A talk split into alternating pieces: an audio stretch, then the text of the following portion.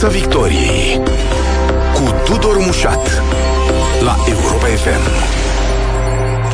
Bun găsit tuturor pe frecvențele radio și live pe Facebook, uh, ca de obicei. Astăzi, în Piața Victoriei, o discuție despre fake news legate de frig, foame, temperatura din case, numărul de becuri care pot sta aprinse, criza de resurse și marea resetare alimentară, dacă vreți, așa cum îi uh, spune uh, o narațiune uh, de genul ăsta de mare succes pe rețelele sociale.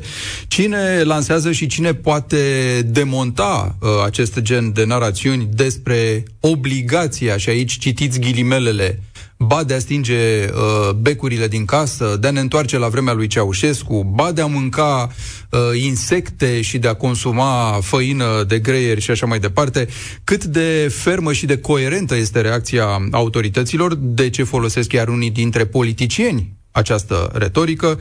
Discutăm despre toate astea cu profesor universitar Alina Bărgăoanu, este specialist în identificarea și combaterea fake news. Bună seara, mulțumesc Mai foarte degrabă mult. identificare în combatere uh, nu am avut foarte mult succes. Că e un efort colectiv, da, nu până la urmă. Asta și dincolo de tonul, să spunem, relaxat, pentru că suntem într-un context uh, relaxat în care să discutăm lucrurile cu foarte mult calm.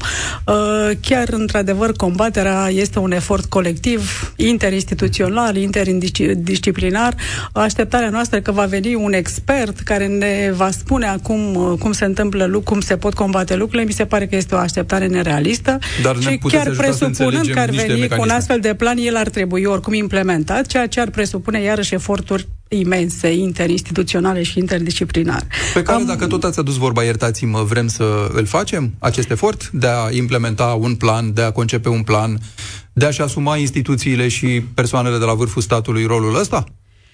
Uh, după știința mai există aceste preocupări, care evident că s-au intensificat mai ales după 24 februarie, discuția referitoare la combaterea sistematică a dezinformării pe această problematică, evident că s-a intensificat. Uh, după știin, a existat și acel episod, uh, un tip de controversă în spațiu public de creare unei soluții de monitorizare a spațiului online. Ideea, mie mi s-a părut un lucru foarte bun, chiar era chiar o idee simplă, ideea să identificăm dezinformarea cât mai repede înainte ca ea să pătrundă în mainstream. Au existat, evident, câteva stângăcii, au existat câteva erori de comunicare, s-a creat impresia că este vorba despre un demers politizat și atunci, evident, că respectivul demers a fost uh, întrerupt. Este o asemănare frapantă cu ceea ce s-a întâmplat în Statele Unite. Cam în aceeași perioadă s-a propus și acolo o crearea unei instituții la Homeland Security, uh, Disinformation Governance Board, uh, cu o, perso- cu o persoană pe care eu o respect foarte mult, Nina Iancoviț, dar și-a pornit o controversă, un adevărat uh, război informațional, reputațional și acolo respectivul demers a fost pus uh, pe, a fost oprit. Deci, revenind la întrebarea dumneavoastră, în acest moment nu există un demers, să spunem, centralizat sau asumat la nivel de stat român, după știința mea. Există preocupări. Mie un lucru bun mi s-a părut faptul că în momentul uh, acesta avem purtător de cuvânt la guvern. Mie mi se pare reabilitarea instituției purtătorului de cuvânt mi se pare un lucru bun și cred că acest lucru ar fi putut fi urmat de reabilitarea acestei instituții la toate ministerele sau la toate mm-hmm. companiile de stat, pentru că nu numai ministerele sunt uh, vizate de demersul de dezinformare, ci în zona de energie avem și foarte multe companii de stat active în această da. zonă. Să ne amintim de unde au plecat narațiunile astea sau pe ce s-au grefat, că unele n-au plecat acum. De pildă, discuția despre găsirea unor surse alternative de alimentație a început, dacă nu mă înșel, pe undeva prin 2011-2012. Uh, din ce am săpat eu, primele uh, comunicări ale Comisiei Europene pe tema asta, cam de atunci sunt, când s-a pus problema, domnule, dacă la un moment dat uh, intrăm într-o criză alimentară, pentru că planeta are resurse limitate, modificate, dacă organismele modificate genetic, nu știu, nu mai sunt de ajuns, dacă este extrem de poluant să crești în continuare uh, vite, animale, de pildă animale, da. în același număr ca acum. Nu să interzici, dar să mai reduci numărul și așa mai departe. Spre ce ne putem orienta? Și atunci a apărut prima oară ideea acestui consum de insecte, uh, lucru care se întâmplă în anumite culturi, Uh, și încă de atunci a început și retorica, a, o să vreți să ne obligați să mâncăm insecte. Povestea cu uh, energia, cu becurile și cu frigul din case e sigur mult mai palpabilă și mai recentă, că e grefată pe ce se întâmplă de aproape un an încoace cu, cu criza energiei, nu? Și aici avem și aici retorica asta, aceeași Uniune Europeană sau aceleași mâini nevăzute ne obligă da, exact, să o, stăm o, în frig o elită și să stingem ascunsă, becul. Exact. O elită ascunsă, Adică da. faptul că întruchiparea acestei elite este conducerea Uniunii Europene sau că este conducerea Statelor Unite este altă discuție, dar conspirațiile despre care vorbiți sunt conspirații anti-sistem, anti-elită, anti-establishment tipice. Și atunci întrebarea mea este, iertați-mă, ce poți să faci? Să nu mai discuți niciun subiect din ăsta sensibil sau cu bătaie lungă, pentru că instantaneu cineva o să-l transforme într-un fake news, într-o minciună, într-o denaturare, într-o agendă proprie de manipulare? În primul rând am sărit direct în discuție și am uitat să vă mulțumesc pentru invitație. Știți că am început de direct discuția cu combaterea și cu demersurile instituționale, deci mulțumesc pentru invitație. Uh, mulțumesc pentru faptul că abordați aceste subiecte, pentru că, într-adevăr, mai ales în, când s-a terminat luna august, a început așa un fel de bombardament pseudo-informațional legat de subiectele pe care le-ați menționat. În legătură și puncta câteva lucruri în legătură cu această obligativitate pe care ar impune o Uniunea Europeană sau oricum o, o mână de elite uh, care ne doresc răul cu chestiunea aceasta cu consumul de greieri. Într-adevăr, preocupările lumii occidentale, preocupările Comisiei Europene de a diversifica sursele alimentare sunt mai vechi. Uh, există o, o, o inițiativă foarte concretă care se uh, cheamă de la fermă la consumator, care este parte din strategia uh, privind neutralitatea climatică, iarăși programe foarte ambițioase ale Uniunii Europene. Uh, deci această strategie de la fermă la consumator își propune înjumătățirea utilizării pesticidelor, a îngrășămintelor, creșterea suprafețelor de teren care sunt destinate agriculturii ecologice, adică lucruri foarte, mm, nu plictisitoare, dar informații seci și mm, uh, demersuri care se adresează unor probleme dramatice referitoare la efectele încălzirii climatice, uh, schimbărilor climatice. Uh, în concret ce s-a mai întâmplat, pentru că a spus că aceste preocupări sunt mai vechi, dar concret în februarie 2022, Comisia Europeană a autorizat vânzarea greilor de casă după ce s-a primit o certificare din partea Agenției Europene privind siguranța alimentară, uh, certificare potrivit care aceste insecte nu prezintă pericole pentru consumul uman. Deci, iarăși, sunt lucruri cât se poate domeniul alimentar, evident că este unul reglementat. Mm. Și atunci, pe baza acestui certific- acestei certificări din partea Agenției Europene pentru Siguranța Alimentară, Comisia a autorizat vânzarea uh, greilor de casă pentru consum uh, uman. Asta nu înseamnă că a scos de pe rafturi uh, făina de grâu și a zis de mâine consumați făină de greieri. Exact, deci Ca până acum faptele sunt da. Uh, foarte seci. Eu sper să nu scadă audiențele Brux din cauza că prezentăm nu știu ce program al Comisiei Europene, că mm, adică nu e nimic spectaculos în ceea ce s-a întâmplat. Adevărul din spatele exact. acestei Și narațiuni. preocuparea, într-adevăr, era diversificarea surselor de alimentație, uh, reducerea consumului de pesticide, agricultura ecologică, uh, de aici ceea ce s-a întâmplat în spațiul. Deci aceste lucruri n-au, interesant este că ele n-au fost tematizate imediat ce au fost decise la nivelul Comisiei Europene, ci aceste interpretări pe care le-ați menționat referitoare la obligativitatea de a mânca insecte, de la faptul că Uniunea Europeană nu ne, mai, nu ne va mai lăsa să mâncăm sarmale, au apărut potrivit observațiilor mele în luna august. Uh, o lună, iar sunteți jurnaliști, știți că luna august e una așa mai seacă din punctul de vedere al evenimentelor mm-hmm. și atunci probabil că, încă o dată nu știu la jurnaliștilor, dar îmi pot imagina, domnule, nu prea sunt subiecte și atunci despre ce să scriem. Dar e interesant că totuși nu jurnaliștii au făcut mare tema asta, ci anumiți vectori ea de influență. Porni, puteți porni... să le spuneți politicieni, puteți să le spuneți, nu știu, alte personalități, să spunem... Figuri publice, figuri să publice, spunem. Pe acest... care jurnaliștii, bine, le-au preluat, exact cum a zis, da. da aveam de ales. Da, adică acest aceste interpretări că UE ne va obliga să mâncăm insecte circulă în spațiul online într-adevăr de ceva timp, dar în luna august ele au ajuns într-un tip de mainstream pentru că um, au fost preluate uh, aceste interpretări de figuri publice și după aceea au pătruns și în mass media mainstream și aici sper să nu, sau, să nu par așa foarte pesimistă, dar după părerea mea, luați-o ca pe opinie, uh, în momentul în care dezinformarea este preluată de către figuri publice și pătrunde în mass media mainstream, eu cred că este foarte greu, dacă nu chiar imposibil de combătut. Încă o dată nu vreau să par, uh, sau haideți să nu mergem pe imposibil, dar foarte greu de... Bun. de... Păi- și atunci au, au început un fel de interpretări pe care vă rog să îmi permite să chiar să le Bun. citesc. Ei au obligat să mănânce insecte la școală. Îndoctrinarea celor mici în marea resetare alimentară. Uh, s-au făcut comparații între așa, așa o pretinsă mare resetare alimentară și mare resetare sexuală. Adică așa cum copiii, iarăși, atenție, să fiți intrați în panică, copiii vor fi îndoctrinați să adopte uh, ideologia LGBT, la, în același fel uh, copiii sunt îndoctrinați în acest moment în școli să mănânce greieri. Um, um, retorica a escaladat, după părerea mea, sau au început să se facă diverse comparații între vaccin uh-huh. și consumul de greieri. Uh, la fel cum ne-au obligat să ne vaccinăm, așa ne vor obliga să mâncăm și greieri. Deci, vedeți, s-a, s-a încercat activarea atitudinilor negative referitoare la vaccinare.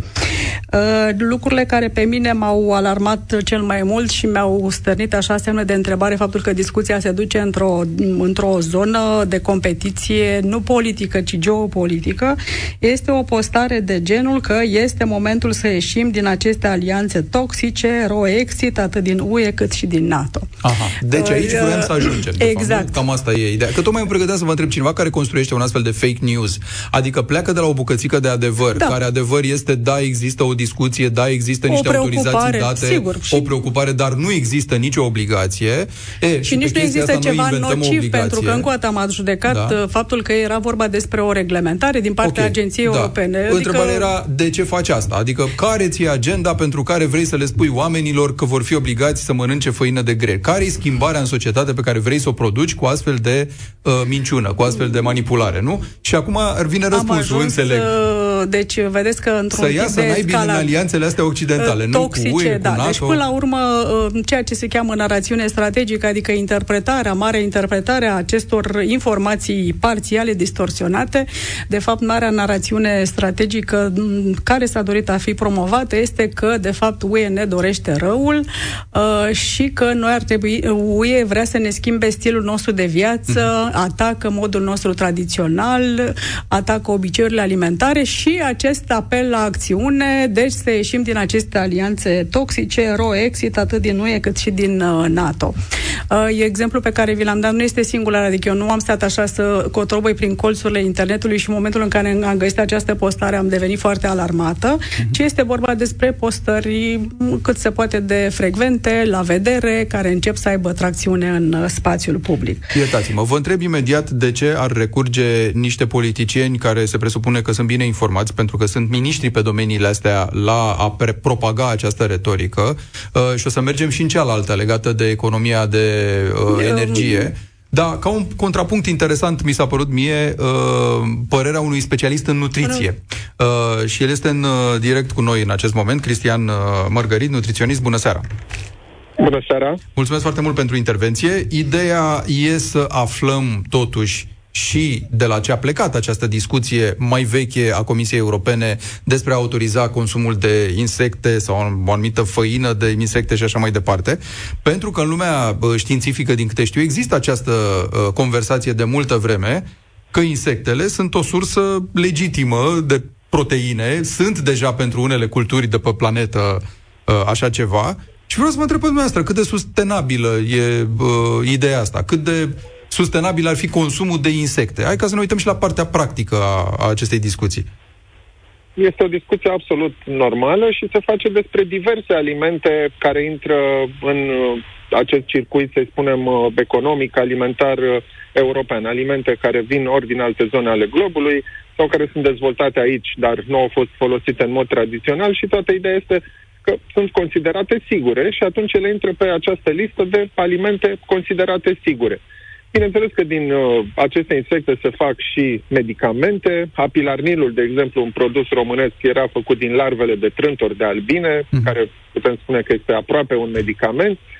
Celebrul colorant carmin și diverse alte produse extrase din insecte. În această situație vorbim despre un aport de proteine pe fondul unor probleme grave la nivel internațional cu această sursă foarte importantă de nutrienți, de viață până la urmă, proteinele. Proteinele sunt extrem de importante în alimentația noastră și foarte mulți oameni suferă de un deficit de proteine în alimentație. Și printre sursele propuse de-a lungul anilor au fost algele, au fost orezul modificat genetic și iată acum, bineînțeles, insectele, după cum bine spuneați, folosite ca sursă de proteine în alte zone de pe glob, fără absolut nicio problemă. Pe de altă parte, uh, împreună cu cerealele pe care noi le-am mâncat de-a lungul anilor, da. boabele de grâu, boabele de mhm. porumb, s-au strecurat și în alimentația românului obișnuit, uh, diverse cantități de insecte sau părți din insecte odată cu aceste cereale. Deci nu reprezintă un pericol, ci din contră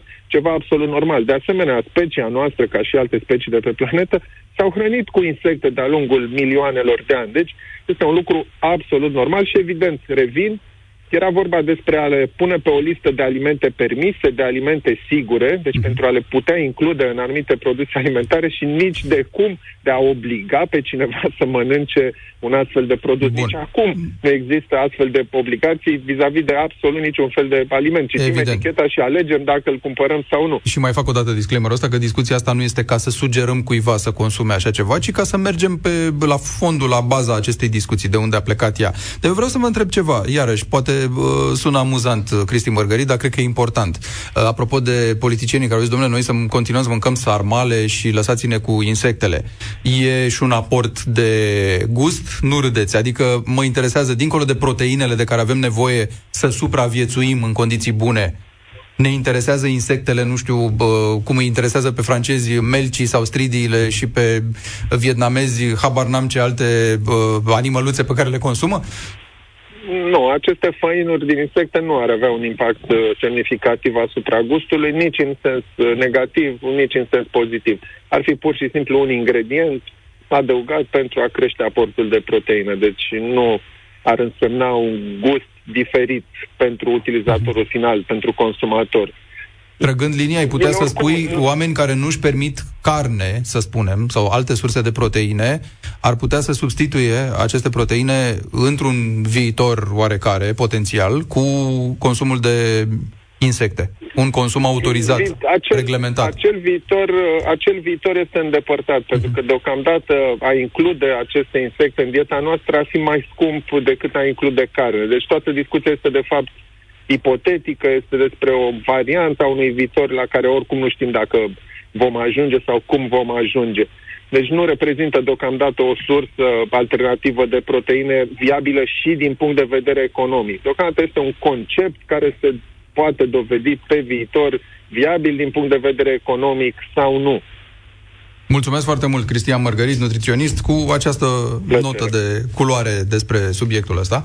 Vă întrebam mai devreme ce are de câștigat un ministru al agriculturii din România Uh, în momentul în care spune, domnule, să-și vadă aia de insectele lor, noi să ne mâncăm în continuare, nu știu, cereale, sarmale, porc uh, și așa mai departe. Pui și, da, ca și cum cineva ne-a zis deja înlocuiți puiul și porcul cu greierii și lăcustele.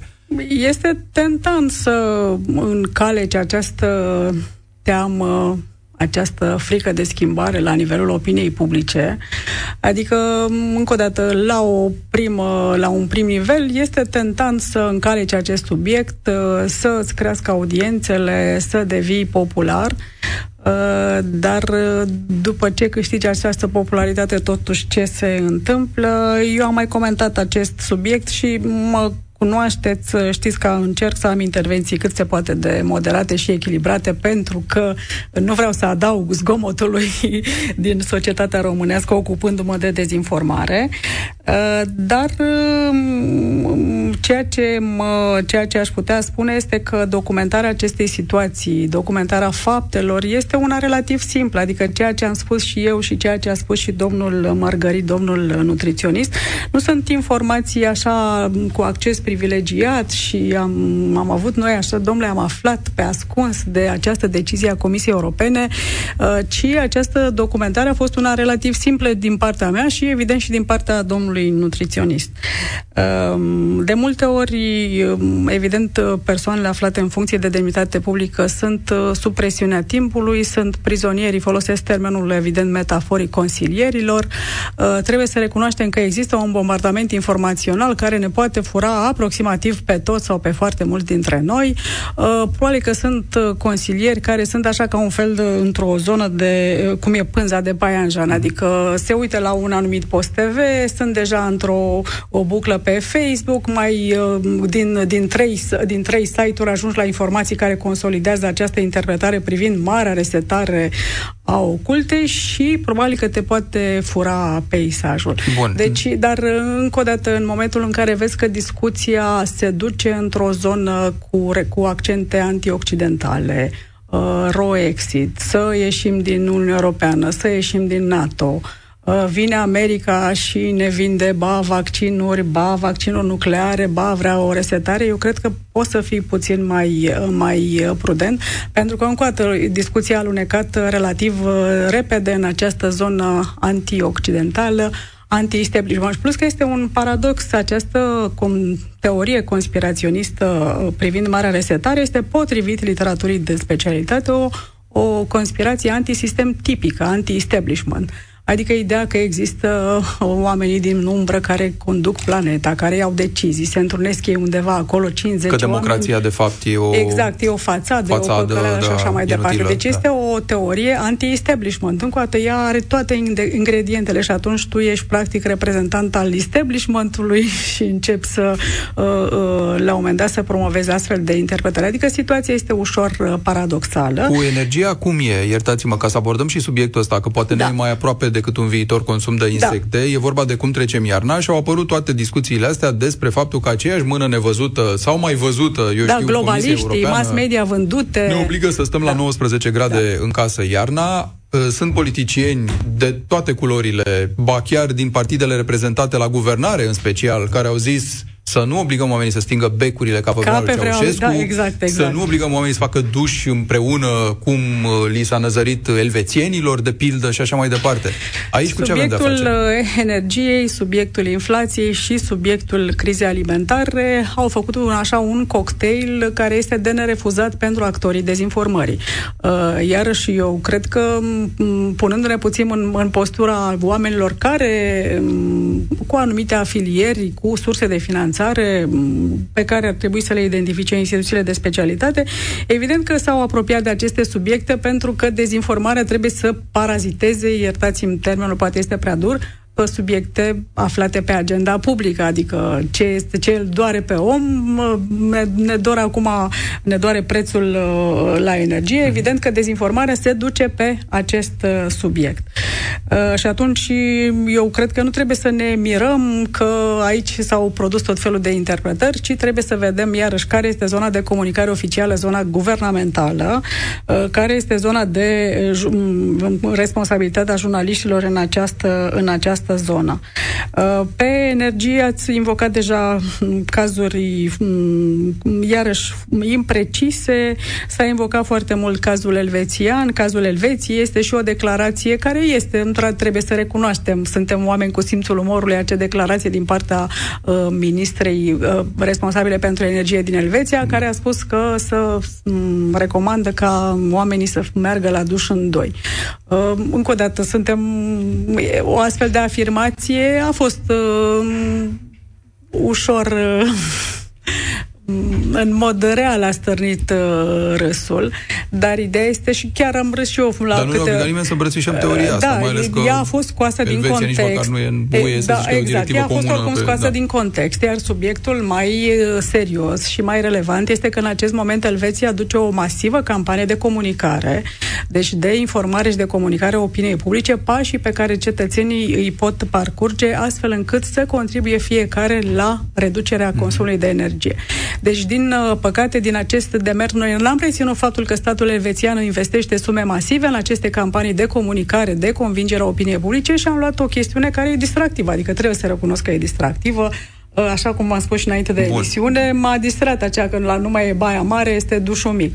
Dar ideea Bun. este că după ce trece această parte de amuzament, totuși ce facem Au noi? Au voie politicienii să ruleze, să rostogolească retorica asta, fie ea amuzantă și prostuță și scoasă din context, cum e cazul Da, Elveției. masiv scoasă din, din, da, din adică context. să fii președintele unui partid Uh, din coaliție, să fii prim vicepreședintele celuilalt partid din coaliție și să spui... Da, deci, Ianaș, ca să nu, nu cumva să, să înțeleagă... Becuri, să, da. da, că nu are adică nu are legătură cu un partid, ci este mai degrabă mainstream, adică pe mine, da. dacă e să mă îngrijoreze, să spunem ceva, păi da, capătă o validare, este faptul nu că această, că această retorică nu este, să spunem, uh, uh, nu s-a refugiat la un partid politic care să fie de opoziție sau să fie partid antisistem, Acolo ci așa cum am vorbit mai înainte, la un moment dat, astfel de declarații creează poziții paradoxale, adică oameni care uh, promovează conspirații antisistem, ei fiind în acel moment reprezentanți legitime ai sistemului, adică da. sunt trimiși acolo de un oameni. Un europarlamentar, nu de pildă. Da, da, un ministru, un, diverse poziții cât se poate de, încă o dată, întruchipări ale sistemului. Deci, v-am zis, cazul acesta cu Elveția, mie mi se pare interesant, pentru că, încă o dată, noi nu am reținut din, din cazul respectiv lucrurile serioase, faptul că statul elvețian, așa cum am spus, investește masiv în campanii de comunicare pentru a-și convinge cetățenii să participe la aceste eforturi. Și atunci, am referitor și la întrebarea cu care am început conversația noastră, cum poate să se combată dezinformarea? Păi, de exemplu, dezinformarea poate să se combată prin astfel de campanii masive de informare, prin care oamenii, într-adevăr, să nu fie luați cu asalt direct, domnule, stinge lumina, pentru că este o lege a comunicării să nu declanșezi un atac frontal asupra opiniilor preexistente. Asta învață un student de la mine în primul an. Uh, și atunci, opinia publică trebuie trebuie modelată, trebuie înțeleasă. Într-adevăr, nu ne ducem așa justițiar peste oameni și le spunem închideți lumina, nu mai consumați apă, pentru că vom obține exact reacția inversă. Ceea ce înseamnă că în astfel de contexte, comunicarea guvernamentală, campaniile de comunicare ar trebui să reprezinte un tip de prioritate. Recunosc că aceasta poate că este pledoarie pro domo, eu fiind om de comunicare, dar încă o dată mie mi se pare că statul elvețian este un stat serios și atunci în condițiile în care eu cred că opinia publică de acolo oricum acum este mult mai deschisă la astfel de schimbări comportamentale, vedeți că au, au simțit nevoia să investească în așa ceva, iar ministra respectivă, care a scos și această afirmație ușor amuzantă, este criticată mai degrabă în mod serios pentru faptul că a declanșat această campanie prea târziu. Da. Adică discuția critică așa robustă nu este faptul că a zis nu știu ce cu, cu dușul de care da. râdem noi prin România, ci că a declanșat această campanie prea târziu. Ni se alătură și profesorul Radu Umbre și antropolog. Bună seara, mulțumesc foarte mult. Uh, vreau să vă întreb ce ne face atât de deschiși uh, acestor uh, atât de receptivi la narațiunile astea false de tip ne obligă să mâncăm insecte, ne obligă să stingem becul, ne obligă să trăim în frig iarna ca pe vremea lui Ceaușescu. Vă salut și eu sunt pe doamna profesoară Nea Bărgăoanu. Evident, anumite informații sunt uh, atractive pentru uh, mintea noastră. Asta să analizăm fiecare în uh, mod particular. Dacă luăm exemplul acesta privind uh, aprobarea de către Uniunea Europeană a anumitor insecte ca fiind uh, acceptabile pentru consumul uh, uman. Uh, evident, asta poate declanșa în nivelul minții noastre o anumită formă de repulsie, de dezgust. Sunt forme evoluate în care ne apărăm, de patogeni, de anumite forme de alimente care sunt uh, neobișnuite. Uh, evident, în uh, atractivitatea știrii face ca deseori să se ignore faptul că nu este vorba despre obligativitate, nimeni nu se impune să mănânci creier, ci doar că, din punct de vedere birocratic, uh, sunt considerate ca fiind uh, bune pentru consumul uh, uman. Asta înseamnă că dacă cineva va dori să-și diversifice dieta, ar putea să o facă. Evident, informația asta se pierde pentru că, de fapt, știrea este circulată de către uh, diversi oameni cu diverse scopuri, cu scopul acesta de a șoca și deseori de a o instrumentaliza, pentru că în special este propagată de oameni care, într-un fel sau altul, uh, au o anumită atitudine față de Uniunea Europeană, față de sistem, față de autorități. Iată ce fac. Uh-huh. Deci, um, construirea apoi, unei repulsii sau folosirea unei repulsii fiziologice, cum e asta uh, pe care ați menționat-o, poate să ducă în doi pași și la o coalizare politică în jurul unui, uh, unui subiect, adică să fie foarte bine folosită, nu drept material politic.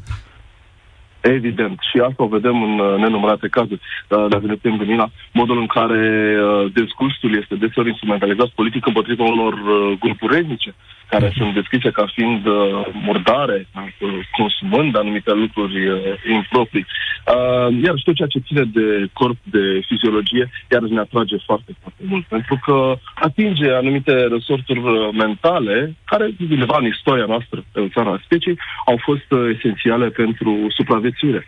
Iată, de exemplu, uh, frica de frig da? uh, care în România mai are și încă un, uh, un nivel adăugat, acela al uh, istoriei din perioada comunismului, comunismului, în care, într-adevăr, am fost supuși la asemenea privațiuni. Bine, uh, lucrurile astea, lucrurile sau cu totul altfel, pentru că, adevăr, ne confruntăm cu o criză energetică uh, datorită războiului, datorită mai multor uh, mecanisme. Și, adevăr, oamenii, ce obțin în uh, Europa Occidentală, sunt în acest moment dat uh, sfătuiți, chiar avertizați de către autorități, să se pregătească pentru o iarnă grea, cu facturi ridicate și sunt învățați cum să economisească energie. Iar un lucru care, este ne, care ne este de altfel nou pentru ei. Uh, în Marea Britanie, de exemplu, a avut această, în perioada războiului acelui mondial, au avut o politică foarte clară de economisire, iar populația, în marea ei majoritate, a, având încredere în autorități, a respectat aceste reguli. La fel, dintotdeauna, chiar dacă vecii sunt mult mai bogați decât noi, uh, e o altă, o altă atitudine față de uh, consumul de energie. Nu sunt uh, risipitori, ci din potrivă, paradoxal, cu cât sunt mai afluenți, toate sunt mai atenți cu uh, resursele pe care le consumă. Acum, de exemplu, sunt în Danemarca, unde în toate spațiile publice nu o să găsim o temperatură mai mare de 19, 20, 21 de grade. Noi în România trăim cu această traumă a frigului impus uh, dictatorial și fără niciun alt motiv decât uh, funcționarea defectuoasă a comunismului, uh, am mers la extrema cealaltă. Uh, vrem să stăm în lenjeria intimă în casă, vrem să avem 27 de grade și așa mai departe. Uh, poate este momentul să ne uh, să ne acordăm într-un fel preferințele și stilul de viață cu ceea ce se întâmplă în uh, restul. Da, măcar temporar. Radu Umbreș, vă mulțumesc foarte mult. Uh, concluzia, Alina Bărgăvanu, uh, ce alte teme pot apărea? Pe astea, mă rog, uh, le tot pisăm de ceva vreme, poate că ne-am lămurit în legătură cu ele. La ce să fim atenți? Eu nu mă aștept la foarte mari noutăți, pentru că orice subiect complex care va apărea va fi imediat aglutinat de acest vocabular privind oculta, marea resetare, uh, așa încât eu aș fi foarte atentă la actorii care promovează astfel de interpretări Dacă în mod actorii sistematic. sunt aman ministru în funcție, um, prin vicepreședinte și europarlamentar, președinte de partid și președinte al Camerei Deputaților, adică exact vârful statului. Ce faci? Eu aș, nu știu, acord așa am învățat de la regina Elisabeta că în și ăștia vor să ne public din trebuie să fim uh, toleranți uh, și să manifestăm uh, empatie. Uh, poate a fost așa, poate au fost îngăcii, poate au fost uh, oferte de nerefuzat, cum putem să devenim mai puțin mai populari, să ne conectăm mm. cu poporul. Important e să ne treacă. Dar, uh, încă o dată, uh, întregul establishment uh, politic din România spune că ne aflăm într-un conflict, uh, că este un război informațional. Păi, tocmai despre asta vorbim. Am spus că acea narațiune cu mare resetare duce în ideea de roexit. Am l-am ascultat cu mare atenție pe domnul Radu Umbre și cred că am notat câteva cuvinte care ar fi o concluzie foarte bună. Până la urmă se ajunge la ideea de încredere în autorități, atașamentul la regulă, cultivarea prestigiului, cultivarea încrederii, capitalul social, coeziune. Încrederea în autorități, și atunci... foarte bună recomandare, dar asta se construiește și din păcate ei au, n-au prea construit. Da, și um, am întâlnit chiar un citat foarte interesant din Hannah Arendt despre uh, minciuna care este, în momentul în care este promovată în mod sistematic în spațiu public, are efecte foarte parșive.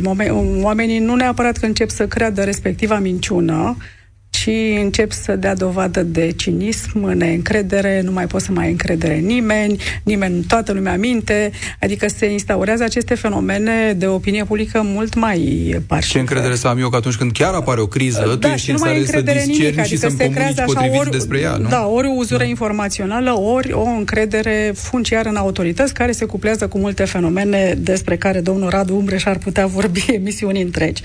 Dar, încă o dată, noi din pande- în pandemie am intrat intrat cu o, o doză de, cu niveluri de capital social și de coeziune socială foarte scăzute, niveluri de încredere în autorități, indiferent care ar fi autoritățile, deci nu autoritățile politice, ci chiar ideea de autoritate cu niveluri foarte scăzute. Uh, au existat aceste narațiuni strategice cu scopuri de dezinformare care au atacat tocmai încrederea, încrederea în mass media, încrederea în establishment, încrederea în medici. A fost o adevărată artă, iertați-mi uh, termenul, ca medicii să fie portretizați ca reprezentanța ai sistemului, tocmai pentru a, lua, a, a, a se contamina de această neîncredere funciară. Uh, și atunci, dacă noi, în poziție de responsabilitate publică, începem să cultivăm ca atare neîncrederea, eu cred că ne aflăm în poziții cel puțin uh, paradoxale și încă o dată revin la acest consens la nivelul establishmentului politic, faptul că ne aflăm într-o confruntare ideologică, o confruntare uh, de natură informațională și atunci cred că e bine să nu contribuim poate din neștiință, tocmai la amplificarea uh, acestui lucru. Pentru că dezinformarea, și chiar mă voi opri aici, de dezinformarea până la urmă atacă încrederea. Da, și din, eu rețin că din două, trei clicuri, exact cum ați exemplificat dumneavoastră, putem ajunge foarte ușor la a afla cam ce intenții sunt de fapt în spatele unei astfel de narațiuni fake. Mulțumesc foarte mult, Mulțumesc profesor Alina Bărgăoanu, astăzi în Piața Victoriei, o discuție foarte interesantă. Pe curând! Piața Victoriei la Europa FM.